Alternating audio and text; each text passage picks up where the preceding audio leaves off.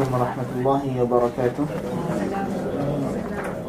الحمد لله نحمده ونستعينه ونستهديه ونستغفره ونتوب إليه. ونعوذ بالله من شرور أنفسنا ومن سيئات أعمالنا. من يهده الله فلا مضل له ومن يضلله فلا هادي له. وأشهد أن لا إله إلا الله وحده لا شريك له. وأشهد أن محمدا عبده ورسوله. اللهم صل وسلم وبارك على نبينا محمد وعلى آله وأصحابه أجمعين أما بعد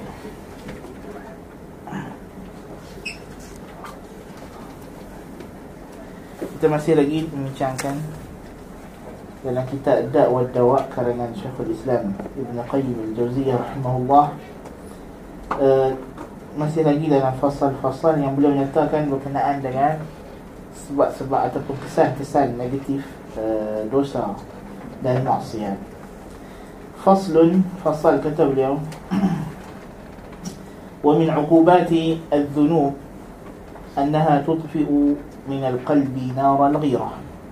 Dan di antara hukuman ataupun kesan dosa yang Allah Taala kenakan ialah dosa-dosa itu akan memadamkan daripada hati api cemburu.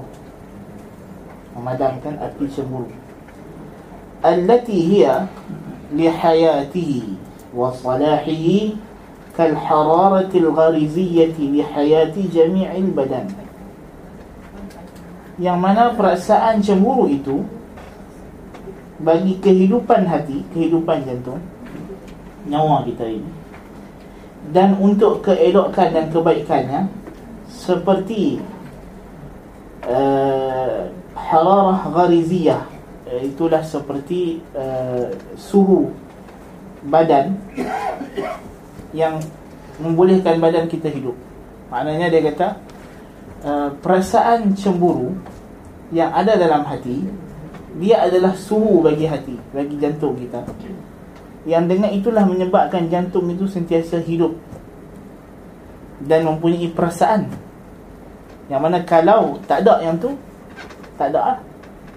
Tengok orang buat maksiat apa pun dah tak ada perasaan rasa biasa ha? alah bisa terjal biasa فالغيرة حرارته وناره التي تخرج ما فيه من الخبث والصفات المذمومة كما يخرج الكير خبث الذهب والفضة والحديد cemburu kepanasannya dan nyalaan apinya itulah yang mengeluarkan daripada jantung diri kita ini segala keburukan dan sifat-sifat yang dicela. Seperti mana kir. Kir ni apa? Orang dulu-dulu dia uh, gunakan api alat untuk kita panaskan besi ataupun uh, emas dan perak. Yang mana itulah digunakan untuk mengasingkan daripada emas, perak dan juga besi segala kekotoran ataupun benda-benda asing. A'lahum himmatan ashadduhum ghiratan ala nafsihi wa khassatihi wa umumin nas. Dan orang yang paling mulia dan paling tinggi dia punya himmah dia dan adalah orang yang paling kuat cemburunya terhadap dirinya sendiri dan orang-orang yang rapat dengannya dan manusia seluruhnya. Yang dimaksudkan dengan cemburu di sini ialah terhadap maksiat Yang ini tidak suka melihat maksiat. Itu maksud. Itu maksud. Yang kita melihat yang ini al-ghirah lillah, cemburu kerana Allah. Yang ini bila kita tengok orang buat maksiat kita rasa geram dan marah dan tidak suka kerana Allah Subhanahu wa taala diderhakai. ولهذا كان النبي صلى الله عليه وسلم أغير الخلق على الأمة oleh sebab itulah Nabi sallallahu alaihi wasallam adalah yang paling cemburu dalam sekalian umat ini wallahu subhanahu ashaddu ghiratan minhu dan Allah lebih cemburu lagi كما ثبت في الصحيح عنه صلى الله عليه وسلم أنه قال أتعجبون من غيرة لا أنا أغير منه والله أغير مني dalam hadis sahih al-Bukhari Nabi sallallahu alaihi wasallam berkata kepada para sahabat radhiyallahu anhum apa yang kamu akan buat kalau kamu dapati isteri kamu duduk bersembang dengan lelaki lain Jadi kata Sa'ad bin Abi Waqqas, aku akan hentak kepala dia laki itu dengan pedang tidak tidak bersarung. Bunuh lah. Kan? Ya laki lah. Kan? Jadi kata Rasulullah sallallahu alaihi wasallam, "Ata'jabuna min ghairati Sa'ad?" Adakah kamu rasa heran, kagum dengan betapa kuatnya cemburu Sa'ad? Wallahi la ana aghyaru min. Demi aku lebih cemburu lagi kata kata, Nabi sallallahu alaihi wasallam melihat benda maksiat. Of course. Kan? Wallahu ashaddu wallahu aghyaru minni dan Allah lebih cemburu. Kan? Dalam hadis lain Nabi sebut Inna Allah yara Allah Ta'ala cemburu kan? Dan cemburunya Allah itu apabila Larangan-larangannya dicerobohi وفي الصحيح أيضا عنه أنه قال في خطبة الكسوف يا أمة محمد ما أحد أغير من الله أن يزني عبده أو تزني أمته dalam hadis sahih juga dalam sahih Bukhari Nabi SAW menyebut dalam khutbah gerhana matahari Wahai umat Muhammad Tidak ada orang yang lebih Tidak ada sesiapa pun yang lebih cemburu Selain daripada Allah Iaitulah apabila hambanya yang laki berzina Atau hambanya yang perempuan berzina Wasul sahihi irdwan anhu annahu qal La ahada aghyamu min Allah Min ajli dhalika harram al-fawahisha Ma zahara minha wa ma batan ولا أحد أحب إليه العذر من الله من أجل ذلك أرسل الرسل مبشرين ومنذرين ولا أحد أحب إليه المدح المدح من الله من أجل ذلك أثنى على نفسه Sabda Rasulullah sallallahu alaihi wasallam tidak ada sesiapa pun yang lebih cemburu selain daripada Allah. Oleh sebab itulah Allah mengharamkan segala kekejian, apa yang nampak, apa yang tidak nampak.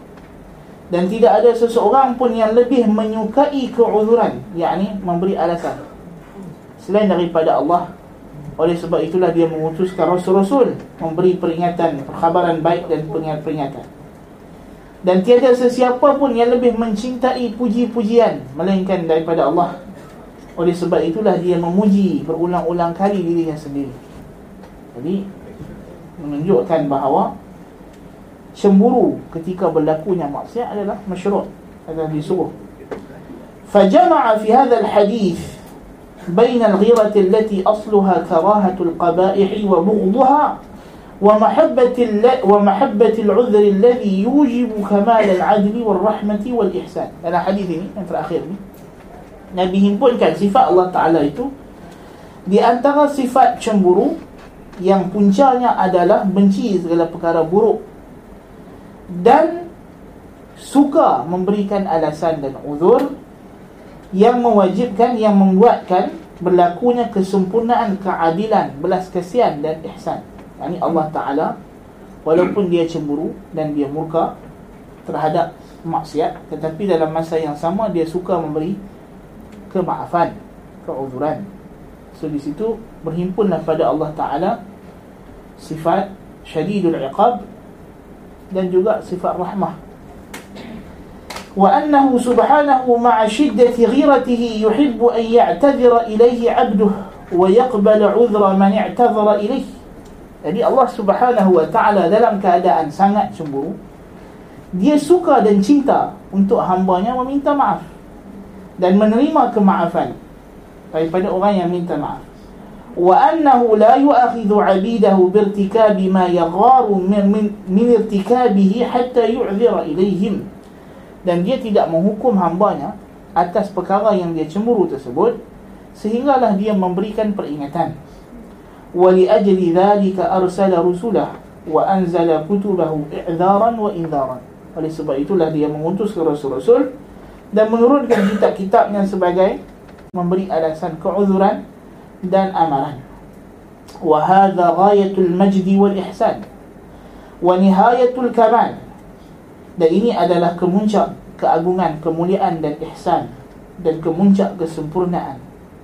فإن كثيرا ممن تشتد غيرته من المخلوقين تحمله شدة الغيرة على سرعة الإيقاع والعقوبة من غير إعذار منه ومن غير قبول لعذر من, من, من اعتذر إليه بل يكون له في نفس الأمر عذر ولا تدعه شدة الغيرة أن يقبل عذره kerana kebanyakan makhluk yang kuat cemburunya disebabkan cemburunya yang kuat itu dia segera menghukum ha, dan tidak memberi keuzuran dan tidak menerima keuzuran tidak menerima kemaafan. Bahkan pada dirinya itu ada uzur. Walaupun kadang-kadang benda tu boleh diberi keuzuran tetapi dia tidak menerimanya kerana terlalu cemburu. Sebeza cemburu Allah dengan makhluk. Allah walaupun dia kuat cemburu tapi dia juga rahmat makhluk bila dah cemburu dia lupa dia punya rahmat وكثير ممن يقبل المعاذير على قبولها قلة الغيرة حتى يتوسع في طرق المعاذير ويرى عذرا ما ليس بعذر حتى يعذر كثير منهم بالقدر dan satu lagi jenis makhluk pula suka cari alasan untuk memaafkan segala kejahatan ha, sehingga disebabkan itu dia tidak ada cemburu atau kurang cemburu. Buat orang buat jahat macam mana pun kita kena tengok sisi baiknya. Sehingga akhirnya ha, dia ke alasan takdir. Sampailah dia tak ada alasan apa dah takdir Allah Ta'ala. Ni orang rompak rumah kau ni. Curi habis emas apa semua ni. Tak nak report polis ke dah takdir tu cuma tu bagi alasan tak kena gaya mana boleh dia tak boleh melihat dia punya sudut diri dia engkau redha satu hal tapi kau tak boleh biar orang buat maksiat ha, dan menyebabkan rumah orang lain juga di di di di, di rompak, dicerobohi dan kau biarkan penyayang terlepas ini haram. Kan? Sebab dia tidak mencegah muka. Hanya kerana dia redha takdir. Ha, itu satu hal. Takdir satu hal, redha satu hal. Menegakkan syariat satu hal. Ada kedua-dua mestilah. kedua-dua mestilah dibuat. Kan? sebab sayang kepada anak cari alasan biasalah budak-budak lagi ha. budak-budak lagi tu mana dia kat universiti budak-budak lagi ha, kan itu cari uzur yang tak kena gaya itu disebabkan kurang ghirah so makhluk ni dia tak sempurna. Ada makhluk je ni kuat cemburu sampai kesalahan yang kecil yang tak sepatutnya jadi isu jadi isu. Ada orang kesalahan yang besar yang sepatut jadi isu tak jadi isu bagi dia. Pasal dah tak ada cemburu dan suka cari alasan untuk memaafkan orang. Adapun Allah Subhanahu wa taala cemburunya bertempat maafnya juga bertempat kullun minhuma ghairu mamduhin 'ala al-itlaq dan kedua-dua perangai makhluk ini tidak di tidak dipuji وقد صح عن النبي صلى الله عليه وسلم أنه قال إن من الغيرة ما يحبها الله ومنها ما يبغضه الله فالتي يبغضها الله الغيرة في غير ريبة dalam hadis daripada Nabi sallallahu alaihi wasallam kata Nabi sallallahu alaihi wasallam ada perasaan cemburu yang Allah cintai dan ada yang Allah benci. Yang Allah benci itu ialah cemburu tanpa ada keraguan, min ghairi ribah. Cemburu tak bertempat, tak berpasal. Pasal bini dia lambat angkat telefon terus cemburu. Kan? Eh kawan tu tengah duduk. Jaga anak di rumah duduk masak duduk kemas kan? Ni pasal apa lambat angkat telefon ni? Duduk bising dengan orang lain bah dia mesti dengan wali empat kata ni nak masak nak, nak ni sekian nak buat kerja. Tak ada tak ada alasan. Sedangkan bini dia tu orang yang salihah orang yang baik tak ada kenal dengan wali kan? Tak cemburu tak bertempat. Yang tu orang tak, tak suka. Wa inna man lamduhu ghirati bil udhri fayaghar fi mahall ghirah wa yu'dhir fi mawdi'il udhr wa man kana hakadha fahuwa al-mamduh haqqan. Yang digalakkan yang dipuji itu cemburu bertempat dan memberi uzur bertempat. Maksud dia faham? Bagi alasan. Tempat yang patut dia cemburu dia cemburu. Tempat yang tidak patut dia tidak patut. Tempat yang dia boleh bagi alasan. Nampak orang ha? dalam keadaan tertentu orang yang, yang dikenali salih, dikenali baik ha? apa nama dia suka cari apa nama kita kata kesalahan ataupun aib orang tersebut. Itu tidak betul lah itu cemburu yang tidak sepatutnya. Ada orang yang terang-terang tengah buat maksiat depan mata dia disebabkan orang itu keluarganya, kawannya, rakannya ataupun orang yang rapat dengan dia dia cari alasan. Dia defend, dia bela. Itu tidak betul lah. Ha, sepatutnya kita membela orang yang salih orang yang baik yang, yang tidak diketahui padanya maksiat. Maka jikalau ada berlaku fitnah, tomahan, tuduhan tanpa bukti dan alasan, kita kena husnuzan. Bukan itu peluang kita nak ambil peluang konon-konon nak tunjuk kata dia amar ma'ruf dan nahi mungkar. Dia cemburu kepada maksiat, maka dia pun yang ke depan lah. Ha, kami nak hukum orang ini, kami nak sekian-sekian-sekian. Dan sebenarnya dalam hati itu kerana hasad dengki. Sedangkan orang tersebut dituduh tanpa bukti dan sebagainya. Adapun bila datang orang yang jelas-jelas kesalahannya, buktinya dituduh, kita masih mencari alasan kerana dia orang yang kita sokong ataupun orang yang kita puji. Itu adalah contoh cemburu pada perkara maksiat yang tidak kena pada tempatnya. ولما جمع سبحانه صفات الكمال كلها كان أحق بالمدح من كل أحد ولا يبلغ أحد أن يمدحه كما ينبغي له bal huwa kama madaha nafsahu wa athna ala nafsihi oleh sebab Allah Ta'ala itu terhimpun pada dirinya sifat-sifat kesempurnaan seluruhnya oleh sebab itulah dia yang paling berhak dipuji dari segala yang lain dan tidak ada siapa pun yang mampu memuji Allah itu sebenar-benar pujian seperti mana diri dia sendiri memuji diri dia فالغيور قد وافق ربه سبحانه في صفة من صفاته ومن وافق الله في صفة من صفاته قادته تلك الصفة إليه بزمامه وأدخلته على ربه وأدنته منه وقربته من رحمته وصيرته محبوبا له.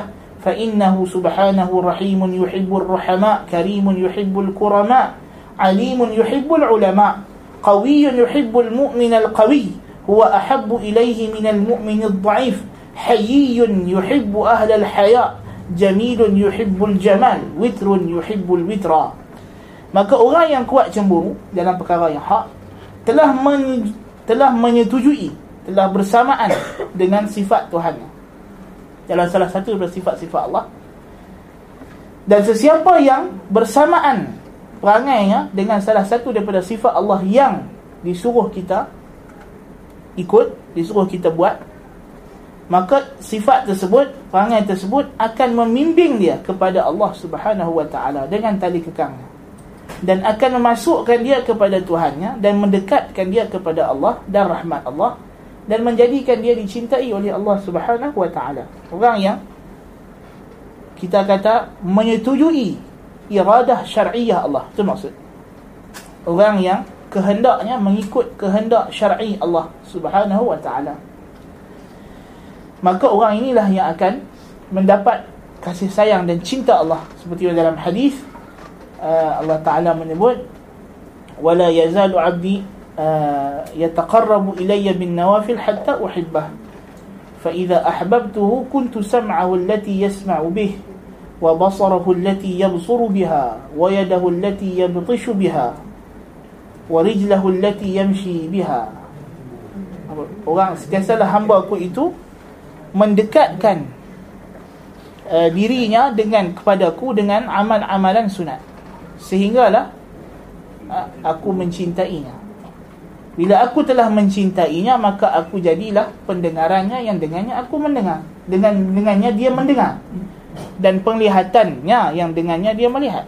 Dan tangannya yang dengannya dia memukul. Dan kakinya yang dengannya dia berjalan. Jadi kalau satu orang itu hadis dalam sahih Bukhari.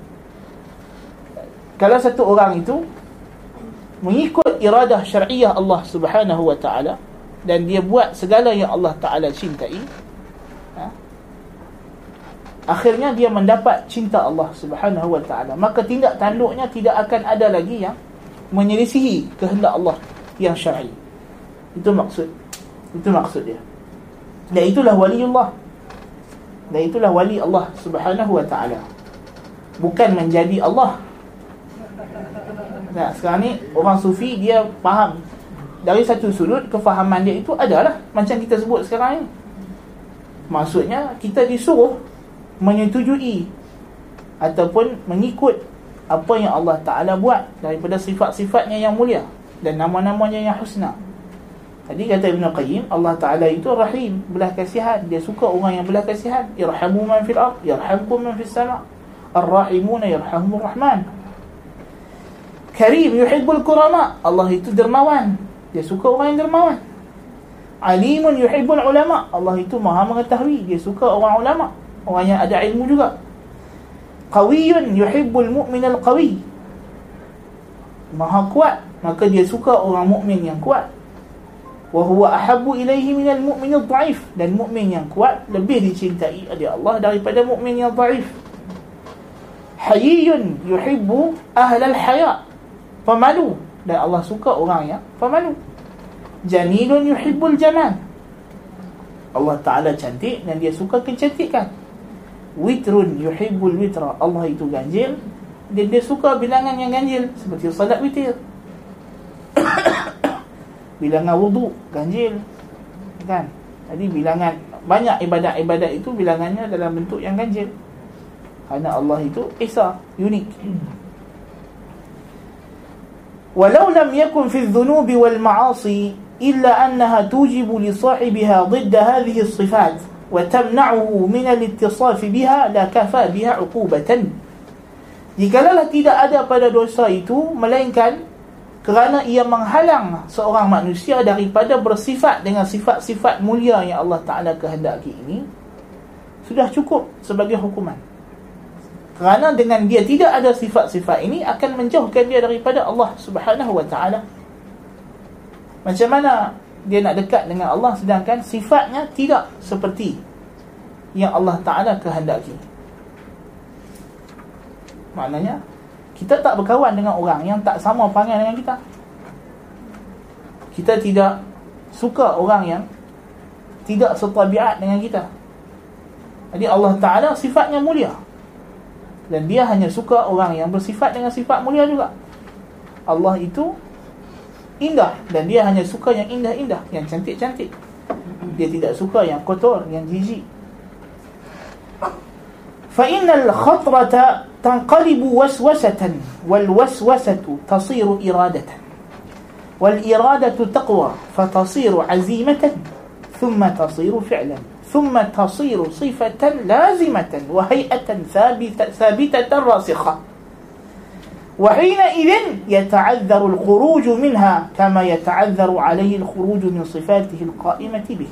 لكذا خطرة lintasan hati berubah menjadi waswasah bisikan-bisikan ha? lintasan hati yang jahat kalau kita layan dia akan jadi bisikan terniang-niang bisikan syaitan suruh buat benda tersebut. Lama kelamaan bisikan itu akan menjadi satu kehendak. Maka lama-lama dia pun nak buat benda tersebut. Dan kehendak lama-lama menjadi azimah azam.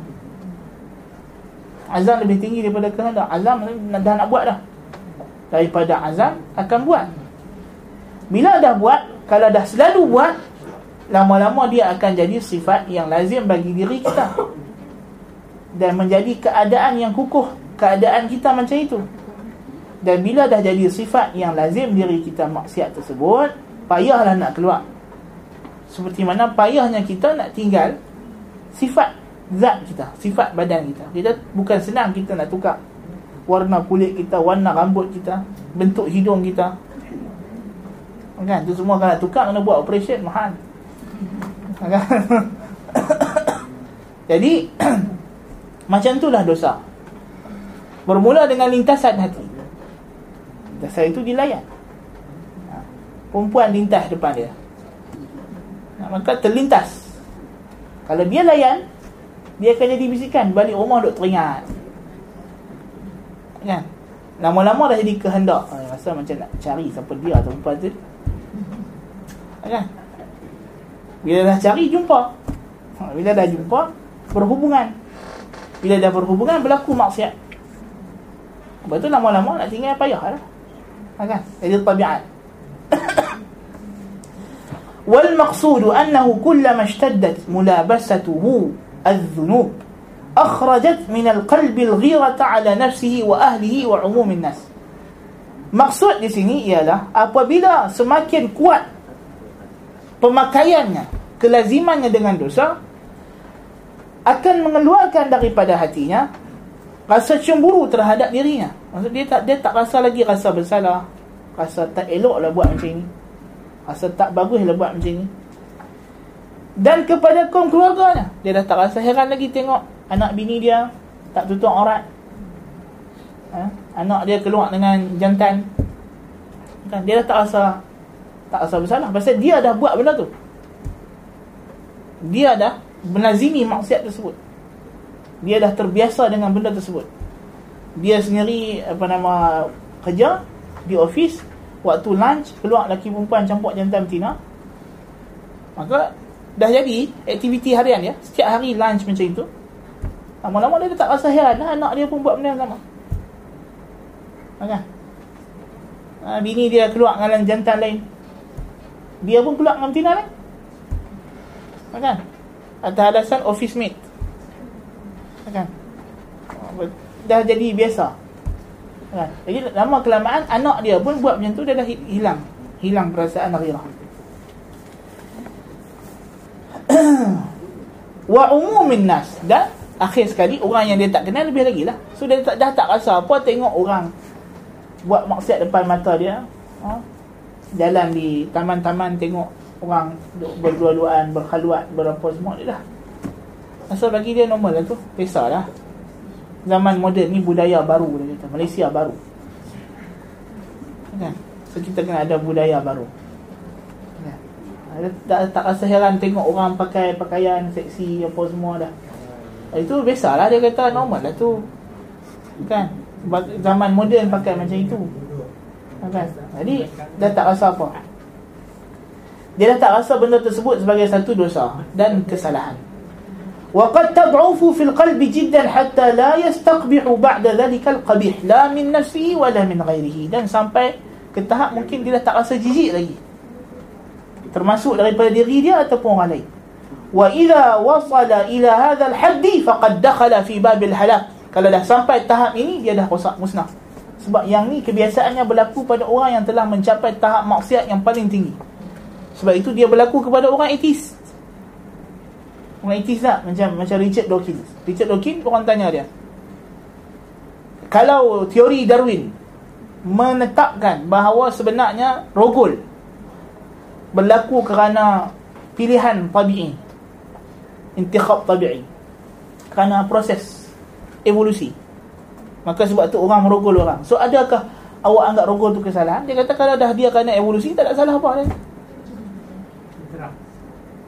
Dia pun tak ada fitrah ke apa bagi dia. Dia tak ada fitrah. Bagi dia manusia adalah hamba kepada genetik. Hamba kepada DNA jadi dia kata manusia ni tidak ada pilihan. Golongan etis moden sekarang depa Jabriyah dia bukan Qadariyah tapi Jabriyah dia Jabriyah pada genetik dia. Dia kata orang tu dah ada genetik nak rogol. Macam mana dia kata? So bagi dia benda tu tak berdosa dan tidak salah dan tak boleh angkat jenayah. Kalau orang dah genetik dia mencuri. Mengikut fahaman Richard Dawkins so biarlah dia mencuri. Nak buat macam mana? Kita tak boleh kata dia salah. Itu adalah jin. Benda tu ada dalam diri dia Dia kata. Kita tak boleh nak buat apa ha. Termasuk dia kata Kalau orang tu suka Rogol budak-budak pun Sebab dia sendiri Masa dia kecil Dia kecil lokis ni Dia kena uh, Sexual harassment. So dia kata Masa aku kecil Masa tu aku Kristian Katolik Aku anggap benda tu salah. Tapi sekarang bila aku jadi etis Bagi aku Tak ada salah kau orang tersebut Dia.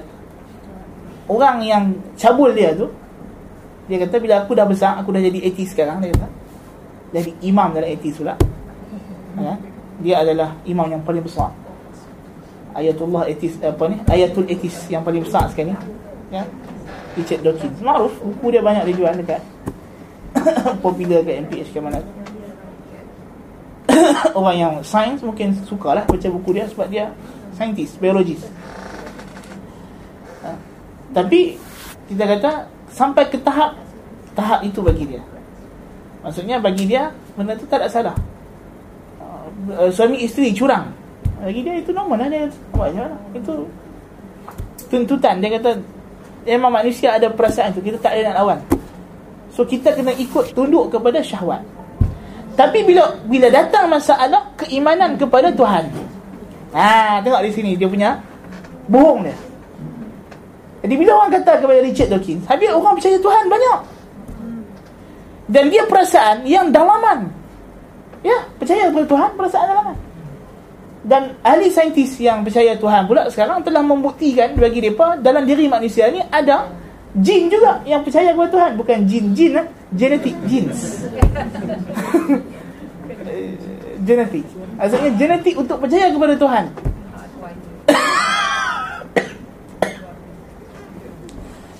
Jadi macam mana? Oh dia kata tak percaya pada Tuhan ni bukan jin. Yang ni meme. Meme ni istilah yang dia buat. Sekarang famous kan? Dia yang buat istilah ni. Bagi dia meme ni ialah satu penyakit berjangkit dalam kalangan manusia dia terikut orang akan terikut so dia kata sebenarnya percaya Tuhan ni pasal kita terikut dengan nenek moyang kita dengan masyarakat So nampak tak Kekarutan dia.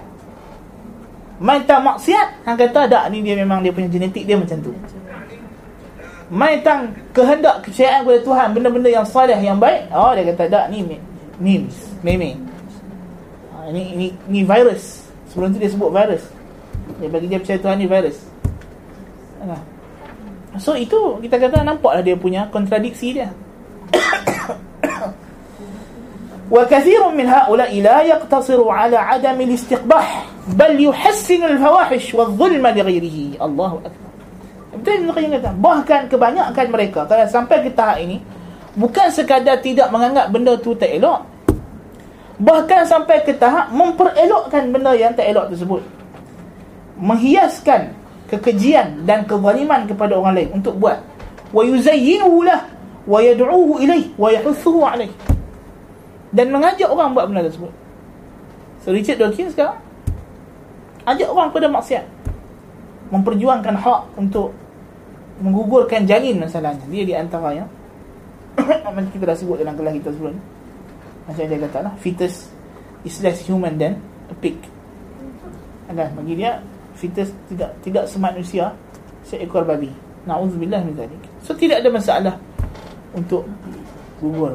Macam gerakan LGBT sekarang Itu ya, berkenaan memang kita-kita pun memang khusus, Secara khasnya membincangkan perkara tersebut.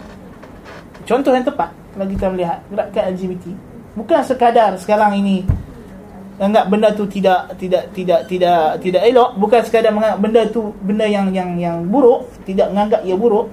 Bahkan menganggap ia benda yang baik dan normal dan fitrah.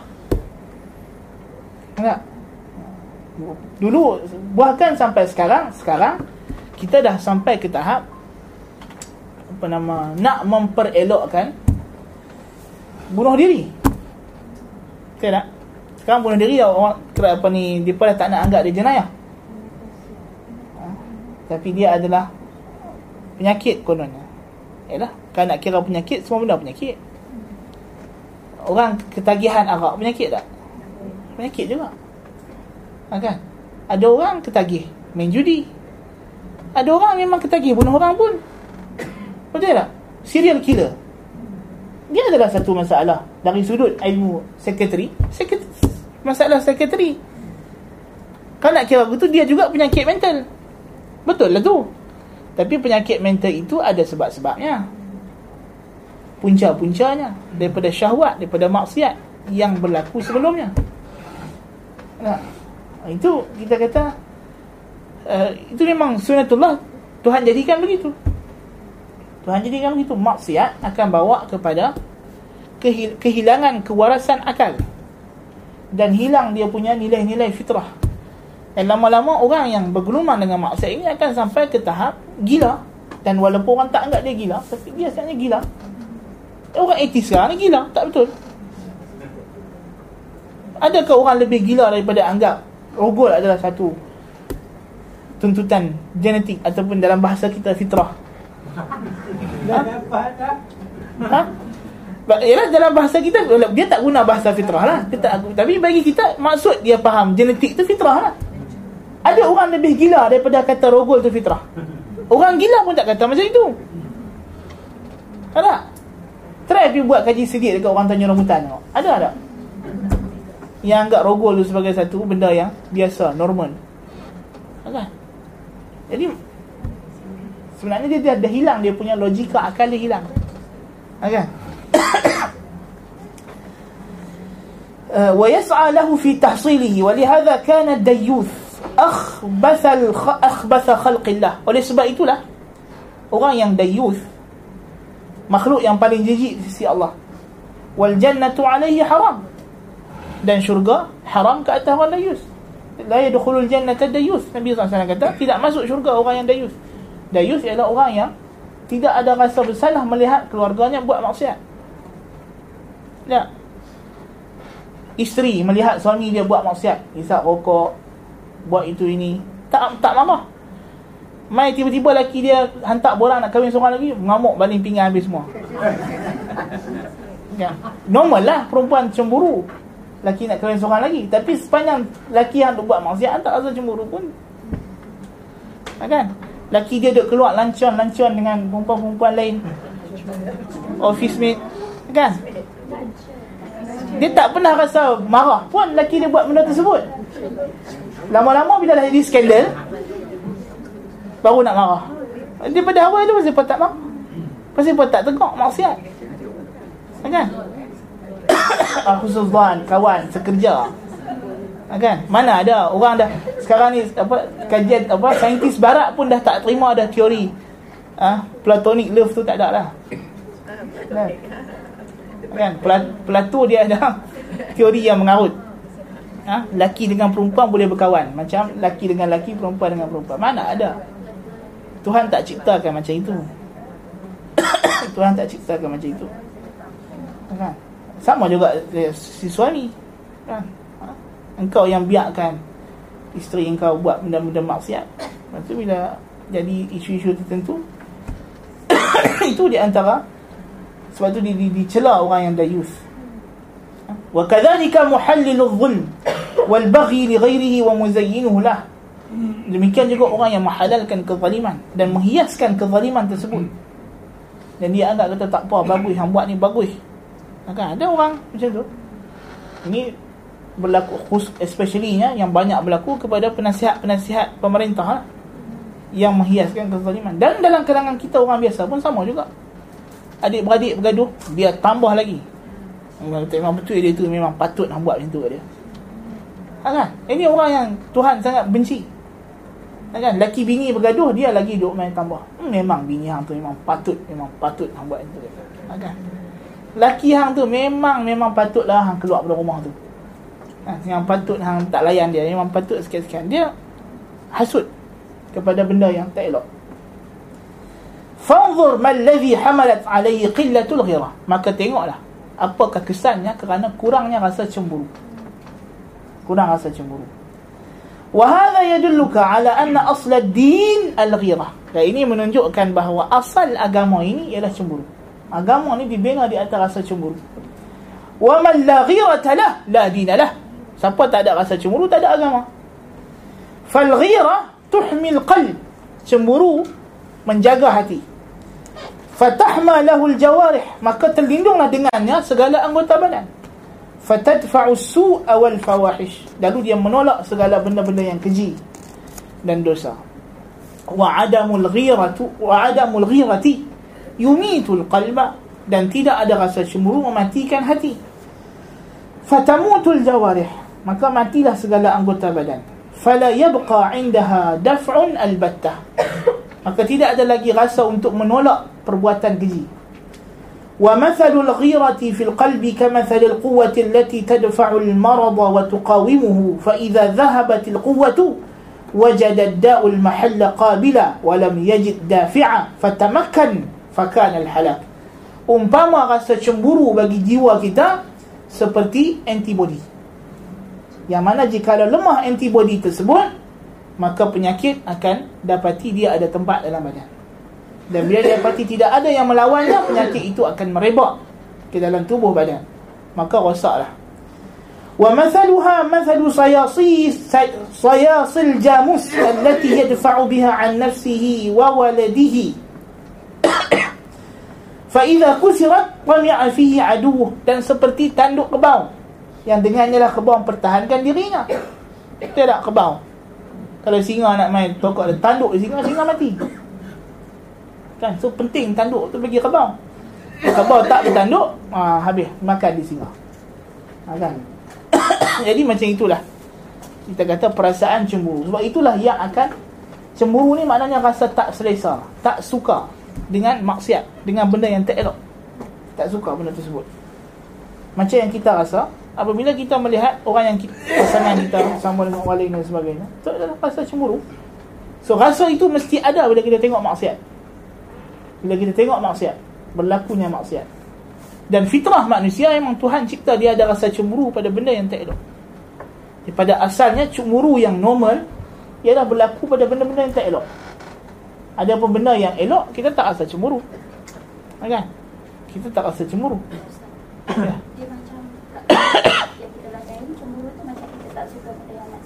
Yes. Dia macam terbalik sikit dengan yang kita faham dalam masyarakat. Cemburu tu macam rasa nak dapat benda tu dengki nak supaya kita pun dapat ni kalau kita guna perkataan cemburu cemburu masyarakat sekarang. ingin nak dapat benda tu. Dengki teringin dengki tak? Dengki lain. Ah. Itu hasad hasad lain. Hasad kita tak suka tengok orang dapat kebaikan. Hasad perasaan hasad ialah kita tak suka orang dapat kebaikan. Sama ada kita dapat juga atau dua-dua tak dapat. Kita tengok dia balik kereta baru. Kan? Kita kereta lama. Kita, kita dengki. Kan? Kalau aku tak boleh beli kereta ni dia pun tak boleh ada. Dia pun curah petrol bakar kereta bang masalah.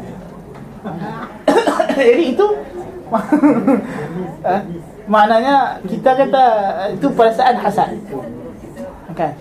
Sebab tu Nabi sebut la hasada illa fitnatain tidak ada perasaan hasad melainkan pada dua benda. Orang yang diberi oleh Allah Ta'ala harta kekayaan lalu dia infakkan hartanya fi sabilillah. Maka kita boleh rasa teringin nak macam dia. Dan orang yang diberi padanya Quran dan ilmu lalu dia baca siang dan malam maka kita boleh ada rasa teringin nak macam dia. Tapi yang ni dia panggil ribtah. Hasad dengan makna ribtah kita tak nak benda tu hilang daripada orang tersebut. Kita nak jadi macam dia saja. Itu dibenarkan. Kalau benda yang baik-baik lah. Adapun benda yang lain daripada tu tak boleh. Tak boleh ada rasa ribtah kita tengok dia kaya kita teringin nak kaya macam dia. Semata-mata nak kaya oh, tak boleh. Dilarang. Teringin jadi kaya tak boleh. Pasal itu merosakkan apa ni ibadah. Itu perangai apa nama? Qarun. Ataupun umat qarun. Ha, kan? Itu dicela oleh Allah Taala Adapun teringin nak kaya disebabkan nak bersedekah, nak buat amal soleh macam orang kaya tu dermawan tu buat, ah, itu ya. Itu betul. Tapi semata-mata aku teringin nak jadi macam dia tu ada rumah besar, ada kereta besar. Yang ni dicela. Ini sifat mazmumah. Ya, dia tidak ada rasa qanaah dia menawan dengan zuhud. So itu adalah dicela. Yang dia sifat mazmumah disebut dalam surah Al-Qasas. Kan? Itu di antara benda yang orang terlepas pandang. Kan? Ajak anak-anak dia tengok orang tu hebat, ada rumah besar, hidup senang, ada kereta, ada mewah. Itu salah. Dia sedang mengajak anak dia untuk masuk ke neraka. Kan? Lepas tu, lepas tu awak lah makan rasuah, mak tak ajak ham. Dah mak ajak dulu, mak kata tu cek. Hidup senang. Lepas tu cek pergi tanya orang tu, dia hidup senang, saya dah makan rasuah. Ha. Bukan ke mak lu sampai tampai gambar pak cik tu kat rumah saya. Kan kat bilik cik dulu mak tampai gambar dia kata inilah orang nak jadi orang macam ni. Orang kaya. Lepas tu tengok tengok orang kaya tu makan rasuah cik ikutlah. Ha. ha tu, kan tu kita silap besar. kita ajak nak kita salah. Ada pun orang pi masjid kita tak abak apa pun. Orang tengok tu pak cik tu rajin dia tiap maghrib pi masjid. Dia tiap subuh keluar masjid. Hang kena ikut perangai macam dia. Tak pernah sebut. Ha? Ada bukan mak dengan anak ni. Kan dan pak cik tu tak ada tak apa lah. dia tu tak ajak anak dia. Ha, kan? Ha, tengok orang tu kan dia tak suruh anak dia ikut kan Tengok tu orang hafal Quran kan jadi jadi hafiz Quran dia tak tak kisah benda tu dia nak dia bagi kesenangan dunia pada dia itu kesenangan akhirat tak dapat itu salah lah dia salah sebab rezeki di dunia rezeki secupat takkan jadi segantang kan? Cuma keberkatan yang beza-beza. Kan? Yang, yang yang menjadi ukuran ialah barakah. Bukan dari segi apa nama kuantiti tapi kualiti. Kan? Jadi perasaan ghirah sebenarnya kita di zaman yang orang selalu kata jangan cemburu, jangan cemburu. Ini adalah benda yang salah. Cemburu adalah benda yang perlu. Tapi cemburu kepada maksiat. Cemburu terhadap perkara-perkara yang berlawanan dengan hukum syarak. Ini yang disuruh betul-betul. Kan? Dan ini yang orang masyarakat kita tak nak bagi dia siapa nak cemburu kan bukan ada apa pun kami kawan sekerja rakan sekerja ini adalah sebenarnya berlawanan dengan ajaran Islam yang sahih ajaran Islam yang sahih tak tak tak sepatutnya ni nak pergi outstation kan? Bini outstation eh, takkan ada bini pula. Orang perempuan pula pergi outstation ngawut gila kan? Even kalau lelaki pun outstation dengan perempuan-perempuan lain. Wal'ayyadzubillah kan? Dan itu adalah maksiat yang membawa kepada pelbagai bencana dalam hubungan rumah tangga dan merosakkan institusi keluarga. Bila institusi keluarga dah rosak rosaklah masyarakat. Kan kalau ada mak ayah ni bercerai berai apa yang jadi pada anak? Anak itu akan membesar menjadi manusia yang rosak. Kan? Kalau dah dia tengok contoh mak ayah dia mak ayah dia pun macam tu tukar-tukar pasangan. Kan? Keluar dengan jantan keluar dengan tina. Kan? Jadi apa apa yang kita nak expect budak ni? Tentulah dia juga akan membesar dalam suasana macam itu. Apatah lagi dia pula terdedah dengan benda yang sama. Kan? Tak apalah dia nak study group kan? Ha. mainlah teman anak makcik ni study sama-sama. Kan? Ha. boleh panggil pula budak jantan tu main ini hari ni makcik tak ada. Di rumah mainlah teman anak makcik. Lepas tu dah dapat cucu tak mau? Kan? So pergi buang longkang. Buang Dah hang yang panggil. Kan? Budak tu Dia faham lebih dalam daripada itu Kan Bagi dia kira green light lah. Kan? Eh, Tak apalah Kawan elok-elok. Dah nak ngaji lagi Lambat lagi nak kahwin. Kawan-kawan dulu. Ha, Jadi dia pun kahwin-kahwin dulu. Kan? Bahasa Melayu biasa kalau kita jamak dia maksudnya buat-buat. Contoh gila gila betul-betul. Tapi kalau gila-gila buat, buat gila tak? Kalau kahwin kahwin betul-betul. Kalau main kahwin-kahwin. Ah ha, kan betul dia pun mengandung-ngandung lah juga tapi mengandung-ngandung tak boleh tak boleh nak bohong lah kan kalau mengandung kau mengandung juga kan kan itu berlakulah perzinaan perkara-perkara kelucahan kan nah itu perkara-perkara yang kita mesti ambil perhatian. Wallahu taala alam bisawab. Ada soalan? Tak payah cakap banyak. Batuk. Tak baik lagi daripada itu. Bismillah.